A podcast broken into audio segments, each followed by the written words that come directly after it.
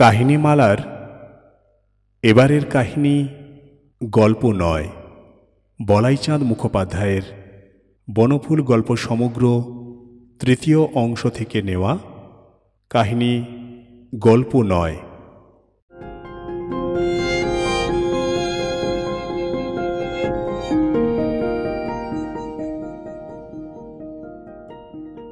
অতি সাধারণ ছেলে, পরনে আর ময়লা ছেঁড়া হাফ শার্ট আর চোং প্যান্ট, পায়ের স্যান্ডেলও ছেঁড়া, মুখে গোঁপ দাঁড়ি আর জুলফির জঙ্গল।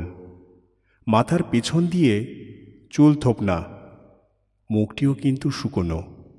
চোখে দৃষ্টি চতুর, লোলুপ, কিন্তু নিষ্প্রভ। লেখাপড়া তেমন শেখেনি মোটামুটি বাংলা ইংরেজি জানে, কিন্তু নির্ভুলভাবে লিখতে পারে না। প্রায়ই বানান ভুল হয়। চাকরির চেষ্টা করছে, কিন্তু এখনও পায়নি, বেকার।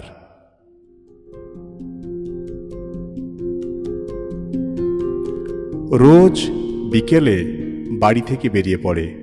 এসে দাঁড়ায় চৌমাথার একটা কোণে। রাস্তার জনতার দিকে চেয়ে থাকে, কল্লোলিনী কলকাতাকে দু নয়ন ভরে দেখে। তার বুকে কত আশা কত আকাঙ্ক্ষা, কত স্বপ্ন, একটাও সফল হয়নি।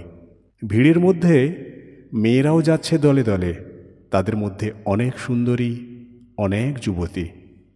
তাদের দিকেও হ্যাংলার মতো চেয়ে থাকে সে। মাঝে মাঝে ওদের নিয়ে কবিতাও লেখে কাগজে পাঠায়, ছাপা আর হয় না।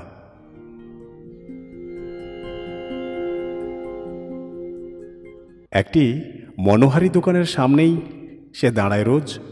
দোকানের সামনে একটু ফাঁকা জায়গা আছে। খরিদ্দারও অনেক, বিশেষ করে মেয়ে খরিদ্দার। জায়গাটি তার বেশ পছন্দ। হঠাৎ একদিন সেই দোকানের মালিক বললে, রোজ আপনি আমার দোকানের সামনে দাঁড়িয়ে থাকেন কেন বলুন তো মশাই?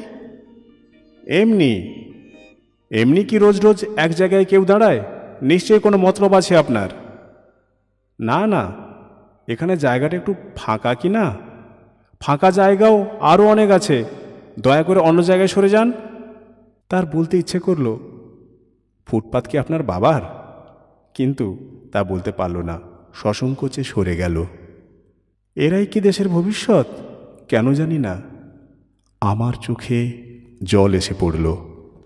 লেখা শেষ করে চোখ তুলে চাইলাম। আমার ঘরের দেওয়ালে বিবেকানন্দ, ক্ষুদিরাম কানাইলাল শ্রী অরবিন্দ বঙ্কিমচন্দ্র বিদ্যাসাগর রবীন্দ্রনাথ সকলেরই ছবি টাঙানো আছে। দেখলাম সকলের চোখেই জল।